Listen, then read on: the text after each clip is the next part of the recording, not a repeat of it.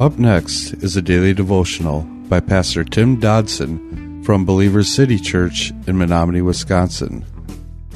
To subscribe to the podcast, visit burningdogradio.com and click on subscribe.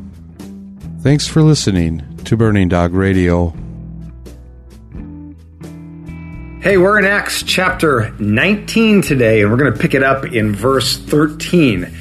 Acts 19, verse 13. Paul the Apostle, we find him at this point in our text in the city of Ephesus. Now, the city of Ephesus really turned out for Paul to be a rather mixed bag. He had some incredible success, but with that incredible success came some real persecution, some difficult times. Already we had saw just the last time we were together how at the hands of Paul, being filled with the Holy Spirit, there were special miracles that were occurring. So Paul had seen the move of God, perhaps like he had never seen it before. But then in verse 13, things take a very strange shift. Verse 13, beginning our text today, says, But some of the itinerant Jews, exorcists, took on themselves to evoke over those who had the evil spirits the name of the Lord Jesus, saying, We adjure you by Jesus whom Paul preaches. There were seven sons of one Sceva, a Jewish chief priest, who did this, and the evil spirit answered, Jesus I know, and Paul I know, but who are you? So you see, not to be outdone, those outside of the family of Christ attempted now to pull off their own miraculous events, and they attempted even to use the name of Jesus as their own magic, if you will. What we learn quickly and very dramatically is that the name of Jesus holds power for those who know him, but it's not something to throw around like magic powder if you don't. You see, Satan doesn't care if you know someone who knows Jesus the God of Pastor Tim will hold no power for anyone other than Tim. I cannot overemphasize the importance of the personal relationship that one must have with Christ in order to know the power of his being. Now, in this case, we also see the power of the dark side, how the dark side can weld that power along with the side of Christ. You see, Satan is not merely some affable guy in a red suit. He is a very powerful created archangel that has a host of followers, both human and angelic. And they're not afraid of you and me, that's for certain. Apparently, they weren't afraid of these guys either. So, what does make these demons shake? Well, clearly, Jesus does. And apparently, the name of Jesus only counts if he is dwelling inside of the one using his name.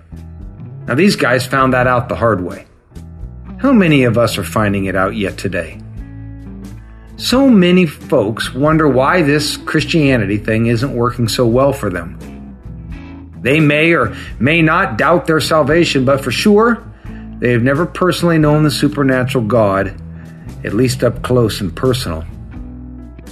Please note that this is not a, you know, the primary relationship we seek with God, one of satanic battling.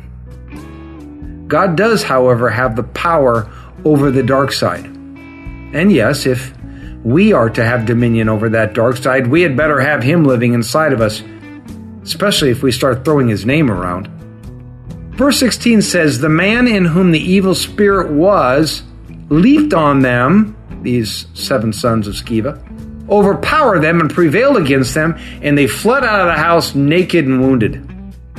This became known to all, both Jews and Greeks, who lived in Ephesus, and fear fell on them all, and the name of the Lord Jesus was magnified. Verse 18 says, Many also of those who believed came, confessing and declaring their deeds. Now, please note that these seven brothers got seriously whooped by just one of Satan's followers. I mean, he beat these guys so badly that they ran out of the house naked. it's a strange thing how Christ could be magnified through all of this, but indeed it was actually the all that was inspired by these events that ultimately gave him the glory. And through witnessing this event, it says many believed. On the heels of their belief was born confessing and declaring of the power of Christ. In a town that was full of the occult and the magical arts, I guess these folks had never seen anything like this. Satan made his move, but the Lord presented a first hand lesson in God's sovereignty, as well as the meaning of, quote, greater is he that is in me than he that is in the world, end quote.